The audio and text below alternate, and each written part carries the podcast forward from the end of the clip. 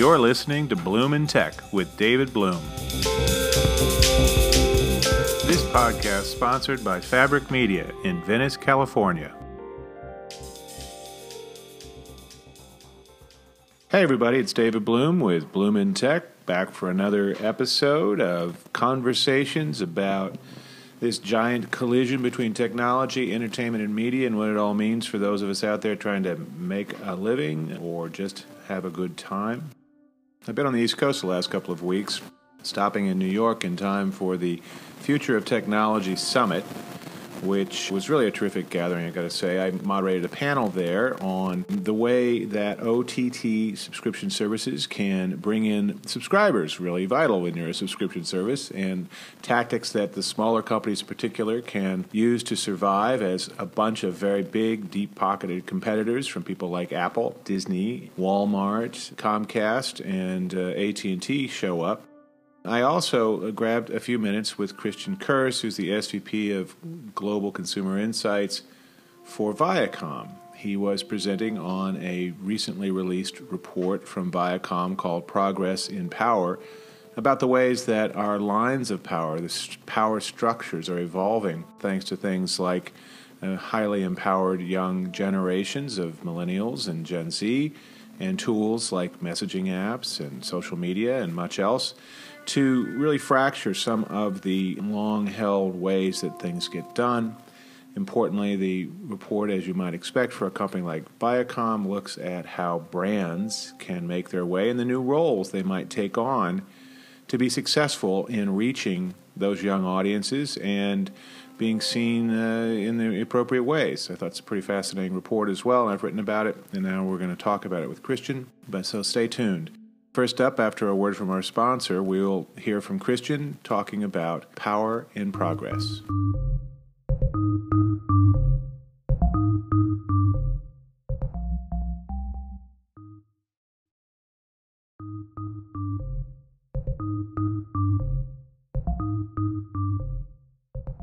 And we're back. Here is my conversation with Christian Kurz, the SVP of Global Consumer Insights for Viacom.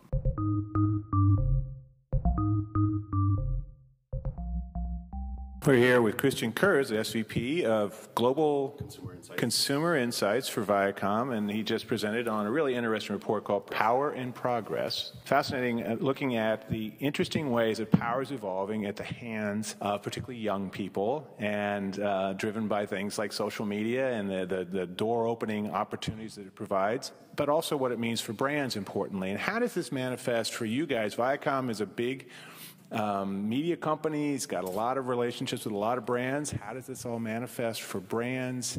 with Viacom? What does it mean for you guys? I, first of all, I love the fact, thanks for having me, and I love the fact that you've very succinctly summarized my, my presentation and the purpose of this project, which truly is to understand what, the, what does power mean for young people and how do they evolving. So wonderful, well done, thank you. Um, for us, of course, brands like Nickelodeon and MTV, we've always been at the forefront of what it means to connect with youth. And I mean, Nickelodeon in its heydays was for kids, um, and it was the only channel that was truly for kids and not for parents. MTV, the same thing. It's always been empowering youth. And the way we look at this is just evolution, really, um, in, in how can we lean into our audiences, particularly the younger ones, um, and how can we help them amplify those voices, and how can we really support. We're a support role in this media company. Of course, we try and reflect um, everybody's lives from preschoolers all the way to grandparents.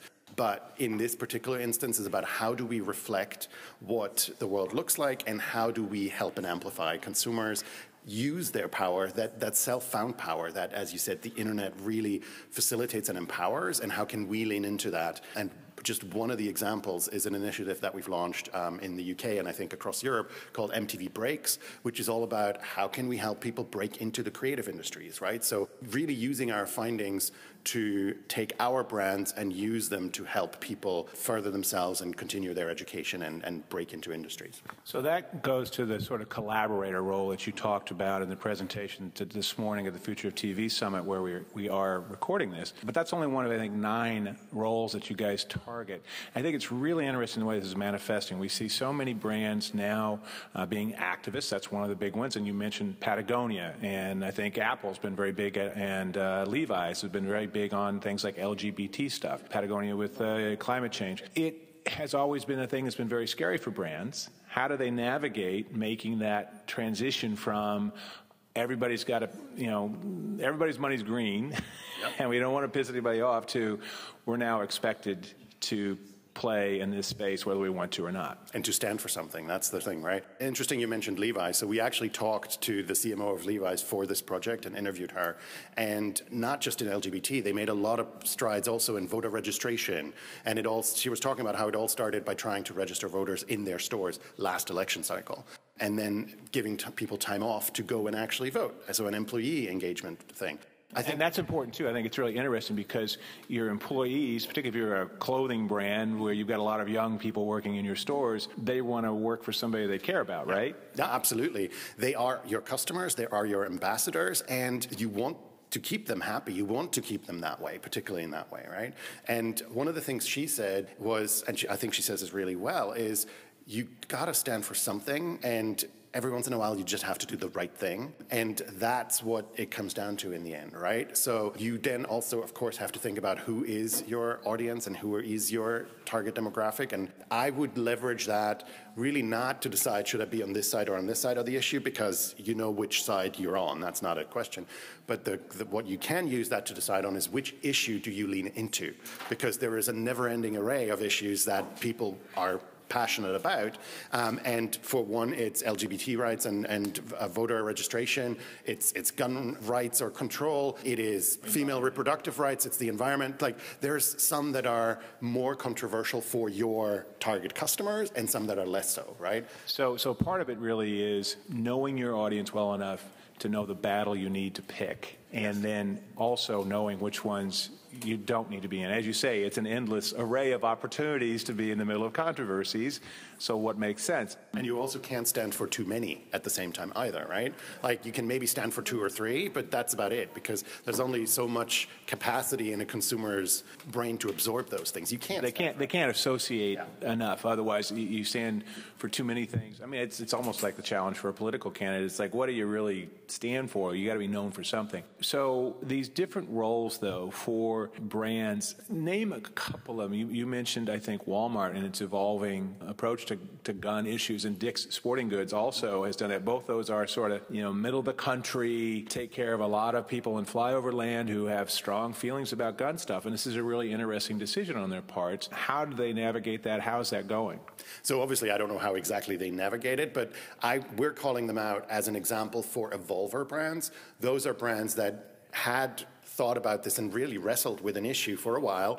And I mean, Walmart a couple of years ago made a decision to stop selling certain parts of it. And then as public opinion changes, as things happen, and as also it becomes much more visible where the majority of consumers in this market stand. And I think it's, I don't know the latest number, but it's well over 80% of consumers in this country are for stricter gun controls. Not take them away, but for some sort of control, right? So it's a in a way, it's a relatively easy decision to agree with 80% of your consumers. But of course, there's very powerful interest on the other side. And I think what's really, really admirable on Walmart is that they've taken the tragic scenario that played out in one of their stores, and that's really started to change their perception of, right, well, if it can happen to me, like if you personalize this, if it can happen to me, then it can happen to anyone. And I gotta do something. Like, yes, what I'm doing may not really be able to change exactly this scenario, but ju- I can't just do nothing. And that's really what we're starting to see with a number of brands playing through here as well. I think I see a lot of collaborator and a lot of cheerleader stuff going on. And I think that's great. It's very heartwarming stuff. I think there's a, a, penumbra of good feeling that comes from, you know, these guys are great or these guys are great and here's what they're doing. But that seems like almost like the easiest thing to do, right?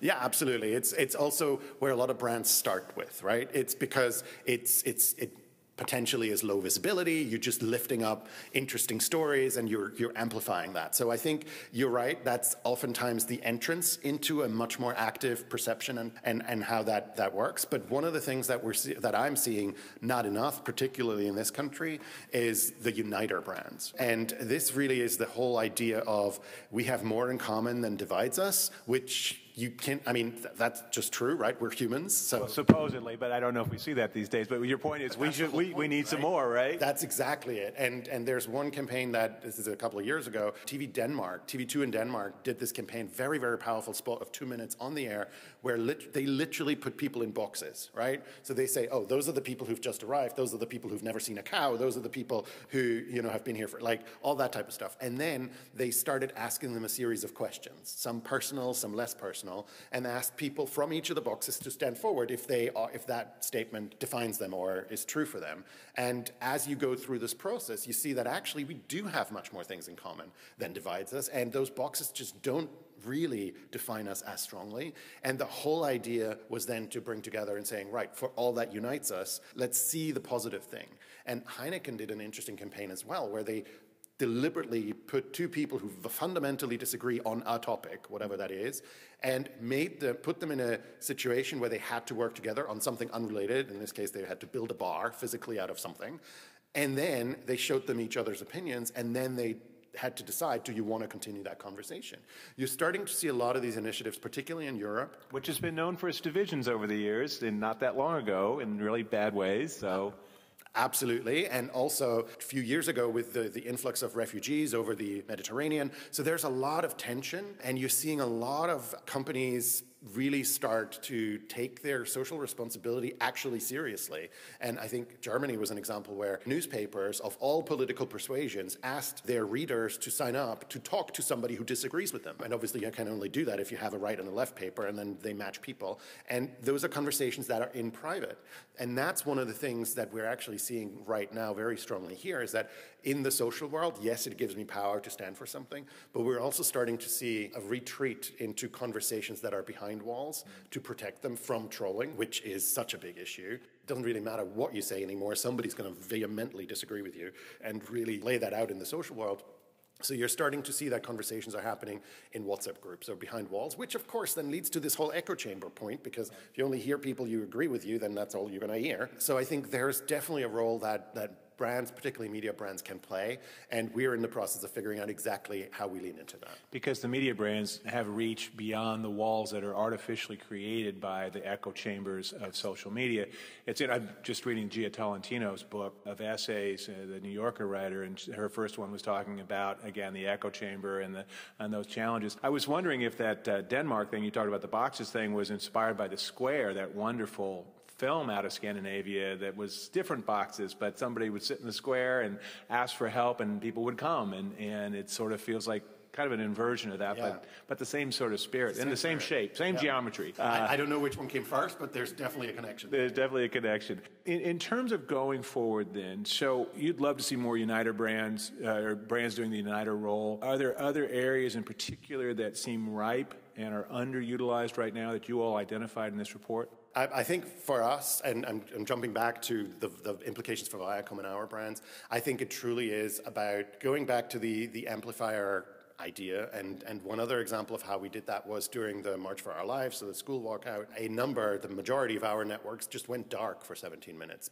For a channel like Nickelodeon, that is a really, really big decision and a big step forward because if you go back 20 years, the whole idea behind Nickelodeon was no, this is a safe space where you do not have to worry about the rest of the world. This is where kids can put, uh, where parents can put their kids if something in the world is really going wrong. And we played that role for a long time, but that's clearly evolved and that's really changed in the perspective of no, this is important to our audience and we should reflect what they are talking about. And, and that's the sort of ideas where I think every brand needs to and can think about this a lot more because there are little hooks and little elements that you can pull out. And again, going back to McDonald's, where it's just providing college scholarships for your employees, right? This whole idea of McDonald's is probably not going to be your last job, but it might well be your first job. Yeah, they make a big deal out of it. We will be your best first job, exactly. I think, is one of the things they talk about. And they get a lot of talent that way, and some of which they, they scrape and pull into their own company for the long term, not just flipping burgers, but doing all the stuff at the corporate level as well. But as you say, for Viacom, I mean, if a media company can't be an amplifier, who can, right? That's exactly it, right? And we, we did this last year already at the EMAs where we gave out a Generation Change Award to young change makers around the world. It was so hard to decide which one, so we gave them to all of them. But it's, it's that type of idea where we really want to continue to move forward, to lift up those issues, those topics, and most importantly, also those powerful young people who have the energy, the aura to bring other people with them, right? Because we think it is more powerful for young people to do this themselves. We can help them, but it's not us on, on going to them and say, you should fight for blah, blah, blah, right? It's about finding the people who have built this. We can provide information, we can provide all sorts of amplification and Platworks and, and, and uh, sorry, platforms, networks, um, and then communication. It's a new word, Platworks. I like that one. It's like, like it's just you know, it's like a smear. It's that's your next report. Actually, is the uh, the the rise of the rise of the Platwork. You know, I think it's uh, got a lot of opportunity and it's going to keep you forever busy. Well, thank you so much, Christian. Uh, this is uh, David Bloom with Christian Kurz, the SVP of Global Consumer Insights for the giant and getting bigger media company Viacom, soon to be Viacom CBS. Thank you, Christian. Thank you so much for having me.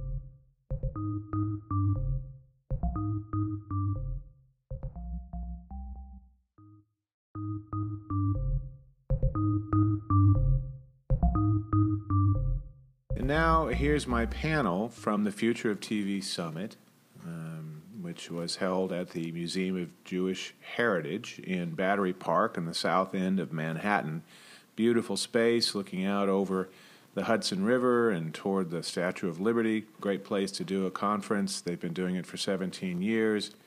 And uh, in cooperation with the Stern School of Business at New York University. Some great folks there. Got to see some familiar faces from back on the West Coast, which was fun, including the show's organizers, Ned and Tenzar Sherman, who um, do a lot of great conferences in LA as well on the game business, uh, entertainment, digital entertainment in general.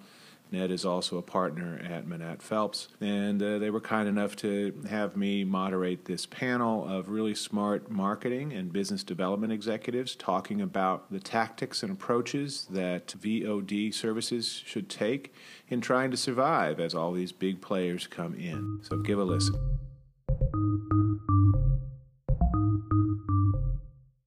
Welcome to the streaming video track. Our first session is OTT subscriber acquisition, finding the right marketing mix. Please welcome Ian Greenblatt, Managing Director of Technology, Media, and Telecommunications at JD Power. Please welcome Ronit Schwartz, Director, Business Development and Partnerships, Media and Telecom at Kaltura. Please welcome Pamela Young, Executive Director of Valassis Digital. And last but not least, welcome our moderator, David Bloom, a consultant and columnist of Tubefilter. Thanks for coming, everybody. We want to talk about uh, one of the quintessential challenges of the OTT streaming revolution that's happening right now, and that's how do you get people in the door? I know that I just saw a report that suggested there are already more than 300 OTT channels out there, over the top video channels out there.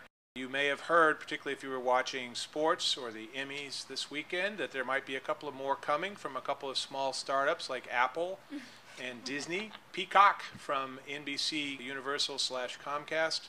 We're going to talk about some of all that and more about how you get people in the door and then keep them. So to start, Let's talk a little bit about what the challenges are if you are a smaller provider. You're not Apple, which knows a little bit about marketing, but maybe you are Joe and Jane OTT channel 27 and you're trying to get some subscribers in there.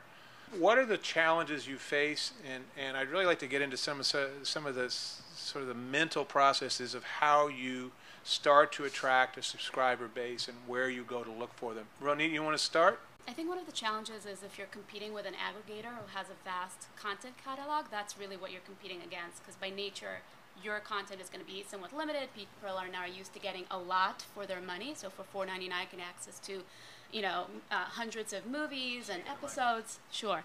So really, the value for what you get, people are looking at the volume. And if you're a niche uh, content creator, your catalog is going to be uh, much smaller. So I think that's you know, their starting point is already challenging in that sense. What they have to their benefit is exclusive content. So you, you know, you do have that exclusivity where your content's not available in any of the bigger players. So balancing those two is where they could potentially succeed. Okay, so what are you seeing, Pamela, in terms of opportunities and challenges for the little guy? Sure. So I think um, one of the biggest things out there is just understanding your audience, right? So I mean, your content can be incredible, but if you don't have the right folks, the right people who are interested in your content, if you're not reaching them or finding offline and online data signals that can do that, it's going to be incredibly hard to find people to, to subscribe and then ultimately to stay. So mm-hmm. I think it's it's finding the right balance. Who is that person? What are what are they doing outside of your own service? So what are they doing outside of watching your programs? Are they going to the gym? Are they shopping for particular things? I think those are all telling about the lifestyle that that person leads. This um, is like a um, psychographic approach to your customers, right? And so, what's adjacent to the thing that you're that you're showing, and how do you connect to them from those other places, mm-hmm. right? Absolutely. I mean, I think I think it's not too dissimilar from how niche consumer packaged goods providers are out there marketing them themselves or um, you know any number of other things right? There there have been competitive categories for a very long time. It's there's nothing more exciting by the way than thinking of your entertainment product as a consumer packaged good. So that's going to be pretty exciting for a lot of hollywood i can tell you that right, right. now uh, my library of impossible foods or whatever. So think like a cpg guy and market the psych- psychographically okay? And what would you do I think with the numbers you're talking about, 300 plus uh, new entrants or existing entrants, key, the key is differentiation, right? How are you going to find the right content mix? How are you going to write? Because all content is niche to someone, right? All con- and all niche content is primary content to someone. So how do you find the right mix? I'm I'm it's still very zen of you, by the way. I just uh, Ian the Buddhist. Ian the Buddhist. Yes. Right?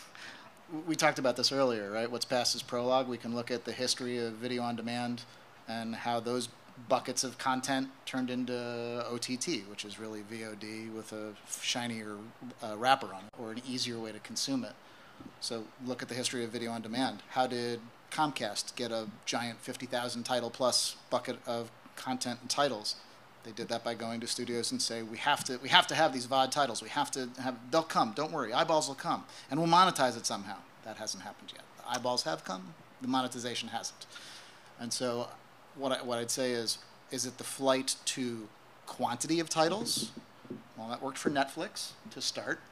Right? That's what they differentiated with, and but everybody else seems like that's now table stakes for the big boys, right? So we've got thirty thousand, they've got fifty thousand, we've got uh, five figure, whatever it is, and what does that even mean, right? right. You've, you've got it exactly right. What it worked for them was it got them the cash flow and the subscriber base to be able to go for the next thing, which is the flight to quality, and that's where I think we're now seeing these players. Disney Plus, especially, you'll see that. I think HBO Max will, will see that as well. It's those those unique titles, high production quality titles that I think will likely be the differentiator for those 300 plus. You know, to some extent, it's interesting because like Disney has freely Bob Iger about a year ago got up in front of an investor conference and freely admitted, he's like, we just can't match. In the term he used, I thought was fascinating. We can't match the velocity of new programming that was coming from Netflix and 700 or 700 new series and movies a year, which is astonishing. I don't know how much free time you guys have, but I don't have that much free time. But they're not going to come with, and Disney never really had a deep catalog, really. I mean, people always think they did. They never really had a big one compared to, like, I used to work at MGM, and they had 4,000 movies, and they had 10,000 hours of programming and all that. So they're playing catch up a little bit, so they can't do the 50,000 hours, but they can do the flight to quality, is what you're saying. Yes. And that's that's their differentiator. Ronit, you got a very yeah, I have quizzical look on your say. face. So one thing about Disney, what they do have is IP and legacy, and the fact that they grew their subscriber base on other OTT services and then pulled the rights from those, and now it's more about converting those clients from their old destination, from the Netflix, directly to their own standalone offering. So, so that's how would different. you extract? And the second thing I would say is you don't have to be kind of a, a standalone offering in OTT. I would say you can be an add-on to a larger, pay, you know, operator and I think some niche content creators have found success with that and then ride kind of on their marketing budget. So don't create your own standalone don't service. Be standalone. But I mean, Viacom yeah. to some extent is doing this, right? I mean, they've got BET Plus launching, but Viacom is producing for mm-hmm. a lot of other people. CBS has CBS All Access, and now they're going to be one big happy more or less family. It's great to be a Redstone, but they also are producing stuff. I mean, actually, Netflix. My recollection is Netflix actually created the new Star Trek movie, or new Star Trek series, Discovery, with CBS, which only kept the U.S. rights, and Netflix is doing that everywhere else. That's a way, actually, to Right. you know, no one knows that if you don't live in Britain and you're not a Trekkie. Uh, Trekker, Trekker apparently is the term, not Trekkie. Uh, my apologies. You're saying there's a lot of opportunities there. If you're the small guys, partner up, get Right. inside somebody else's much bigger boat, and sail on to some version. Yeah, of I don't know if you've heard of a service called Dog TV. No. Um, yeah, so they're We have. actually They're barking you up the wrong we have, tree. We cover them on our show on Tomorrow Be Televised. We've had So them on uh, that is content created uh, to be watched by dogs. uh, so it's quite niche, and people are paying a premium to watch it, but they're doing so on DirecTV and other operators. So they're licensing, you know, that channel to uh, to a larger operator. Do they just play like dog whistles the whole time, or Um, also, wind blowing in your ears. Wind apparently, blowing. the sensation of wind. If, if that you only stick works your for golden head out of retrievers, the though. window. I gotta say, it just doesn't. So yeah, so that's quite niche, and I don't think they would ever be able to go against a Netflix, and they don't have to. They can just be an add-on to a larger Well, and I think- operator. I think to something that we talked about earlier was a lot around what is your metric. So what do you want? Do you want a highly engaged audience that is small? Do you want a very large audience that isn't necessarily as engaged? And what value do you bring to that broader OTT environment, right? Mm-hmm. So Dog Right. TV brings a lot of value because people are very interested in it, and, Yeah. and they, you know, people take care of their dogs the way they take care of their children, Better. or better, yes, or better. I will tell you this is a true story. My mother actually was talking about how she was doing some crazy thing for her two lovely, wonderful retrievers. Said, "Well, you never treated me like that, mom. When I was growing up." She goes, "Well, you're not a dog." And that's my mother, so you can understand my issues Right. here. So you're right, though. You're creating value for a specific audience. A lot of dog owners out there. Some of them mm-hmm. are a little obsessive, so that actually makes a lot of sense for that kind of low-cost programming, a fairly non-discriminatory or non-discriminating audience, Right. right? The flight to quality on dog TV. I just want to think what that would be. That, that's an opportunity, though, right? Right. So to find that niche of specific folks and market to them. Now, do they sell Purina dog chow to those dogs, or how do they make money? It's subscription, so it's $19.99 a month. Wow. Don't Yeah. even sell any dog chow. That's the last I heard. It may have fluctuated with recent, you know, new.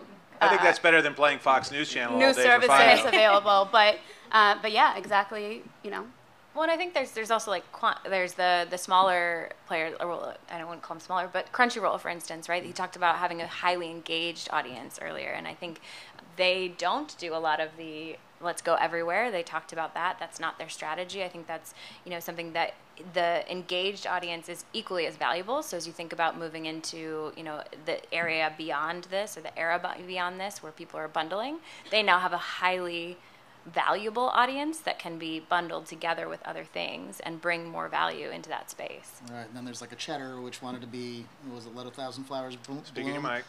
Like a thousand flowers bloom, cheddar. They wanted to be on every platform and every opportunity. Right. All right, Thousand cheeses bloom on cheddar.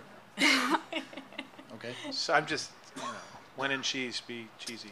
Cheesy. And I was a cheesy joke. This does beg another question, and we got into this a little bit in our conversation before we came in here, which is what's a win for the big boys? And I think my point, and I'd love to hear you all expound in your own directions, is that a win for Apple is very different for a win for Disney Plus, which is very different for a win for, for Peacock, which is Comcast's new service uh, to come next April, or HBO Max also to come next spring. But how would you all define wins and how they might get there? Because again, we want to get back to how do, how the big boys help get subscribers in the door? What are the tools? What are the, the levers they can pull? And how do they get to a win? I think win for them may be different from a revenue goal or a subscriber goal, but what is common to all of them, I think, would be penetration. So we know it's a competitive market, a very crowded market, almost saturated. So for them right now, the goal would be to reach as many households as they can and then monetize later. So you think- really just want to make sure you're saying get the message out Right. so people know who the heck you are, whether it's Peacock or TV Plus or whatever. And then we'll worry about that other stuff later. Well, get the downloads and then get the active users, then convert them to paying, et cetera, et cetera. So There's first get into the tranches. household, right? There's a whole funnel that they would first want to get into the audience and then be monetized. Well, and I, th- I think we talked a little bit too about like an Apple TV, Apple TV Plus, right? For instance, with them, they're going to be in everybody's pocket, right? If you buy a new phone or you buy a new computer tablet, it's going to come for free. So their goals may be just truly to provide more value and get more people into the hardware and use the the information or the data they're getting or collecting from this platform to build better hardware or you know different things. I don't think that they're necessarily going for as many people. They already mm. have the penetration, so what's their next goal? So I think everybody's going to look at it a little differently, depending on who you are and what your where your come from is. Yeah, they've got 1.4 billion devices already sold, and, and as I sort of discovered when I was sort of noticing that this giving it away to everybody who buys a new device from Apple, they sold 280 million Macs, iPhones, and tablets last year. If they sell something like that in the next year and give everybody a free year, which is what they say they're going to do,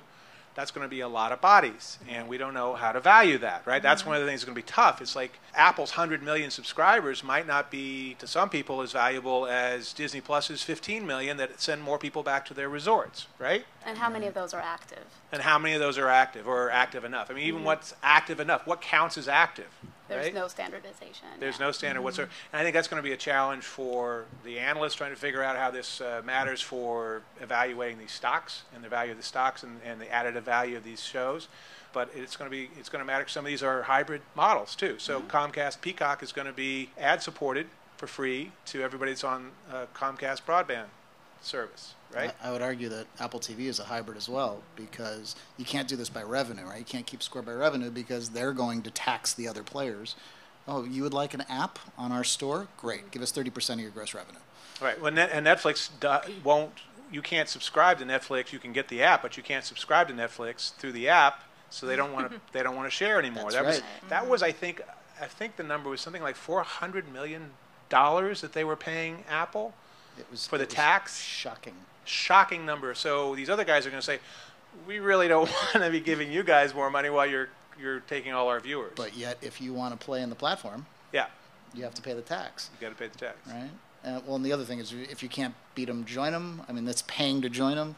Although with Comcast, for example, like you definitely want to part. I really like the way you put it. Partnering up is, is a very good idea mm-hmm. if you can stay within, for example, the X1 platform, right? Right. And you're mm-hmm. you're an app, you're a preloaded app download. Just press the button, there you go.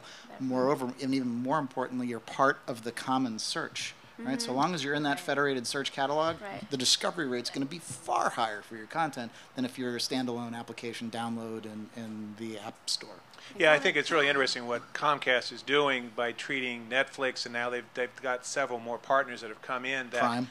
that look like another cable channel. You don't have to go from input one to input input seven and find Netflix or whatever. It's just another cable channel, and they've been doing that for a year and a half, two years now. And I think that's really smart on Comcast's part to see it as a potential partner as opposed to competitor. So it's, you all, it's all about the war for input one. Yeah, Right. Right. the war for input one. Okay, this is going to be a new series Wow. actually. The war for input one. It, it's Uh, the it's the hegemony of that platform. It's how do you stay in the experience the longest? And Comcast very smartly figured that out. We will absolutely give room to the bigger players, and, and now it will be to the other players as well, to keep them in the experience. Because X1 isn't just a video delivery platform; it's a home security platform, a smart home platform. It's all of the other services, the web-based services that hang off of this display layer called X1. Right. Well, and I I think that all brings it back to like if you're a smaller player, you have to really hyper focus on your audience. Yeah. Um, because you're not going to be like discovery in this world of 300 plus ways to, to consume or, or places to be. You're going to have to find the audience you want, and you're going to have to find them off the platforms that you're typically used to getting them on. I think you can find them on the platform sometimes, especially with um, unified search, right? So I think that's a great discovery tool. And if you are smart in using user segmentation tools, you can find your audience within the platform and deliver the right kind of content to the right kind of This audience. is all going to be about user segmentation, though. I mean, we're going to be segmenting audiences like Robespierre or something like that. But okay, that was a little bloody. but anyway, that being said, you know, we're going to be cutting it every which way. You were talking about uh, psychographics and, and adjacent interests and all that. This is like slice, slice, slice, slice to get to the slices that matter to you. It's going to be the Marketers Full Employment Act, right? Well, as, as you look at it, right, it's it's relying on AI and machine learning to be able to help with that from a discovery perspective. So you're not going after segments, you know, the standard segment that looks the same, especially as we think about you know anything in the niche space, or honestly, um, if you think about a show, right? So being able to market that show, because that's ultimately, if the content is what's driving the people to want to subscribe, you're going to need to find the people that are interested in those individual shows. So really Um, granular on top of everything else, right? Right. Segments and grains. So I, mean, th- I think finding finding one place or one platform that you can get that granular level data around a more robust picture of who that segment is, and, and I'm not talking about segment, I'm talking about individual user. Who are those folks? Where are they looking for? Where are they showing intent? And then ultimately being able to touch them across multiple touch points that they're in. So whether that be mobile or video or you know standard display, I think those are all things that, that people are interested in, or even even offline, for instance, like that. I know that sounds crazy to some extent for for an online platform, but really that's how subscriptions have always come, right? So that is a, a totally relevant channel for you to market to um, when you're getting to the right individual. And then I think ultimately the the next piece of that is once you own and understand your audience, you can push for more transparency. And I think that's one of the biggest issues in this this whole world. If, if we are really being honest about it, is the closer you can get to your consumer, the more you can understand are they truly um, engaging and im- involved in your your media. One of the big splashy launches to come that I have not discussed is Quibi. I'm just curious, does everybody know what Quibi is? Who doesn't know what Quibi is? Anybody? It's okay. We love you still. and in, if you didn't know how to pronounce it, we also understand that too. Quibi, uh, Jeffrey Katzenberg and Meg Whitman leading a company trying to launch next April, mobile only, 7,000 pieces of content, short form, episodic, movie length totally, but cut up into little bite-sized pieces of about 10 minutes apiece at a really high per minute cost, $100,000 per minute. They told us in an audience that I was in a couple months ago, a few months ago, that they were going to spend $470 million on marketing. And I'm just curious, since they haven't told us how they're going to spend it, how you guys would spend it to launch this complicated and challenging new service. What would you recommend that Jeffrey Katzenberg and Meg Whitman do to make Quibi go? Uh, sure, as the non-marketer, I'll start. I think um, they should tap into some of the creators and the audience they bring as influencers, and probably use them as influencers and Apple social kinda did media. that. Right. Yeah. So that's the strongest brand they have for them right now: the creators and the, the big star names that are attached to it. Right. Yeah. They've put they've hung their hat on that pretty hard. So, Pamela. Yeah, I mean, I, I 100% agree. I think they're spending a ton of money on content creators and, and on the people that are going to be in these shows. And so leveraging their social platforms and understanding who are the people that are already engaging with them, it's going to be much easier to get them on board for that 10 minute watch if they already like whoever is, is starring in that. And I think as you get into the more uniqueness of certain shows, right, the Steven Spielberg horror film that's going to, or I don't know if we're calling it, but whatever. you Horror want. episodic. Horror episodic thing. Um, if they're talking about that, that's only going to be after dark. Like, how do you engage someone into doing that? It's probably not when you're wanting them to watch it. It's probably before when you're wanting them to watch it. So starting to think about the right day parts and the right times to message that, and making sure that it's it's relevant and hyper relevant to that person, and being able to immediately consume. Ian, what what would you think? Uh, how would you how would you do it for Quibi? So it's not a brand. It, uh, and it's no one knows what it is yet. It's not a brand that's in the zeitgeist. This room knows these are very smart people, and maybe in the industry, but there is that. But I mean, but Okay, you're so right. That's, so that's about 40 subscriptions. That's Beyond, about 40. Beyond that, Actually, question: How many of you are going to subscribe? Anybody? wow. I might. One. I saw one two? hand. Two hands. Okay. Yeah. I think it's easier to subscribe for $4.99. People would subscribe and then cancel, which is what's Okay. happening with most O- OTT providers. So we're going to see. Well, we're going to get to Yeah, churn we're in gonna just a see minute high 'cause- churn, 'cause our, yeah. Our last question, but but Ian, so it's not a brand, so it's got to build a brand. It's got to so build you a gotta, brand, and so I, re- I really like, Like, what, what you does said Quibi stand before. for, You- right? You, go for yeah, exactly right. What is the brand promise? It's really not obvious. Right. But I think you're exactly right. It's all about social for, mm-hmm. for that particular not a brand yet. Um, they're going to have to rely on the brands of the, the creators and, and the actors, the, the very well established brands of the creators and actors that they're paying top dollar for. Right. So beyond that, I, I don't know how you would do it. And that does lead us to, to churn. Churn is the the real killer here. It's not like you've got to call up Comcast and they'll send out a guy in two weeks and, and you've got to return the box and et cetera, et cetera. It is, oh, my month's up, boom, I'm out of here, I'm on to the next thing. How do you deal with churn? What are the questions here? And what are the tools that you would employ for any of these guys to try to reduce churn and keep people paying month over month?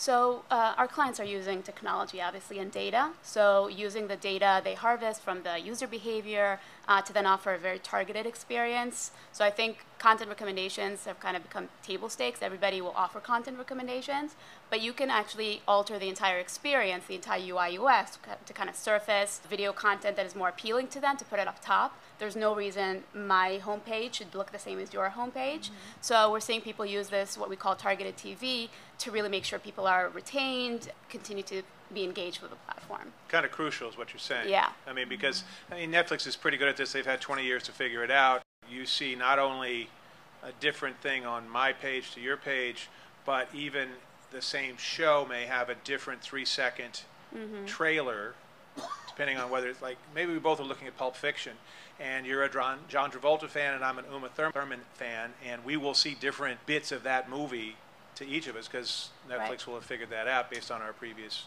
watch history. What else should they be doing, Pamela?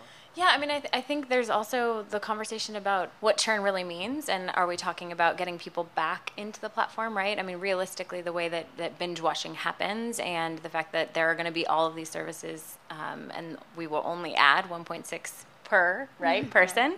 So I think I think that is something that we need to have a, a, real conversation about in terms of are we open, are we willing to have these people for a few months and then try and get them back? And then I think in that space, it really has to do with um, being able to model lookalikes about people who are your your own users and being able to understand who are those people and, and kind of leaning into technology to help you to find more like that so you're continuously filling your funnel then being able to understand um, potentially is there is there some sort of i don't want to call it a reprimand but something that you should do or could do to those that have canceled and come back and cancel and come back and how do you how do you re-engage them into yeah i mean space. i think it's you, to your point i think this is a really interesting question an almost existential question for these guys is if you lose them can you get them back we heard this morning if you were there netflix has around 60 million households that are subscribers in the united states they've had another 20 million who signed up and then left mm-hmm. and there's about 110 million mm-hmm. subs I mean, households in america so so they haven't got a lot of room for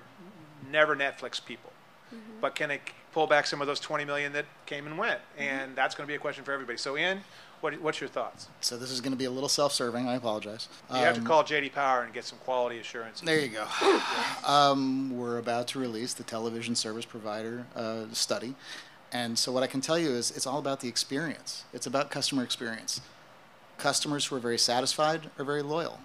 Loyal customers don't churn if you make for a fantastic immersive experience, they're not going to depart. Also, it's it's got to be to your to your question of how do you get them back, mm-hmm. right? It, I don't think the name and shame game is going to work with that. However, they still have Netflix, or specifically, still has an extraordinary wealth of data about those customers that left.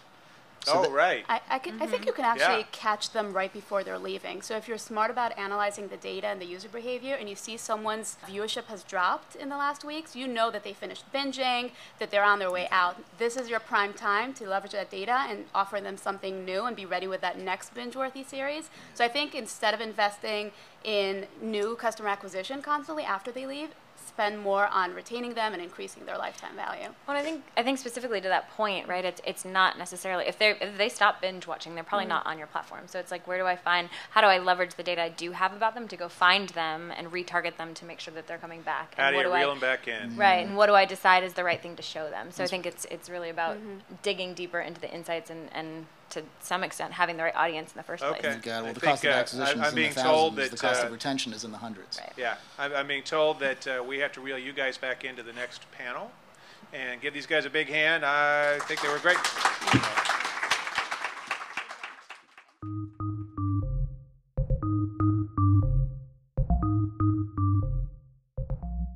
And that's our show. I hope you enjoyed it really big thanks again to the Future of TV Summit and to uh, Ned uh, and Tinzar there, as well as to my panel and to Christian Kurz of Viacom for his time and talking about his report.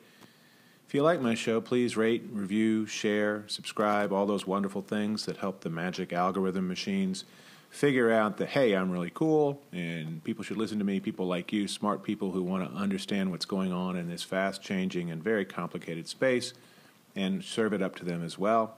It just makes my life better. in so many ways, and I really appreciate anything you can do.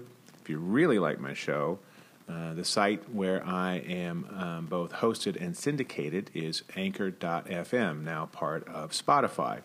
And they, among other things, make it possible for you to throw a few bucks in the till as a supporter of the show. That would mean a lot to me and help keep the wheels rolling on this magic media mogul machine that is Bloom in Tech.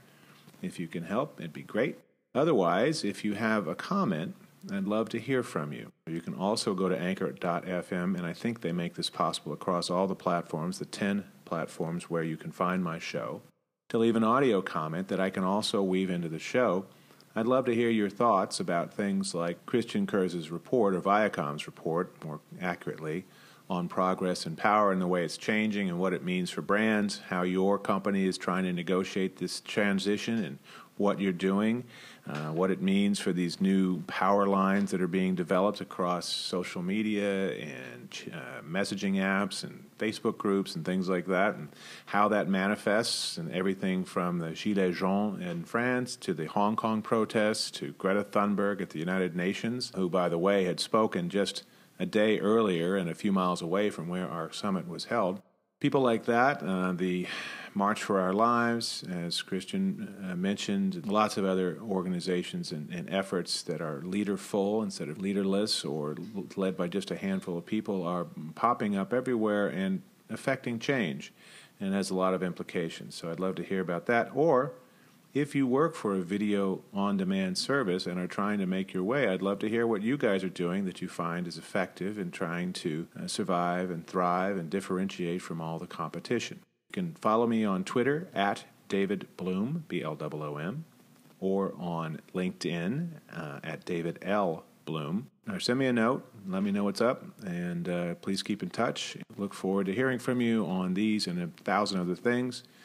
In the meantime, I hope you're doing well and uh, you're enjoying the arrival of fall.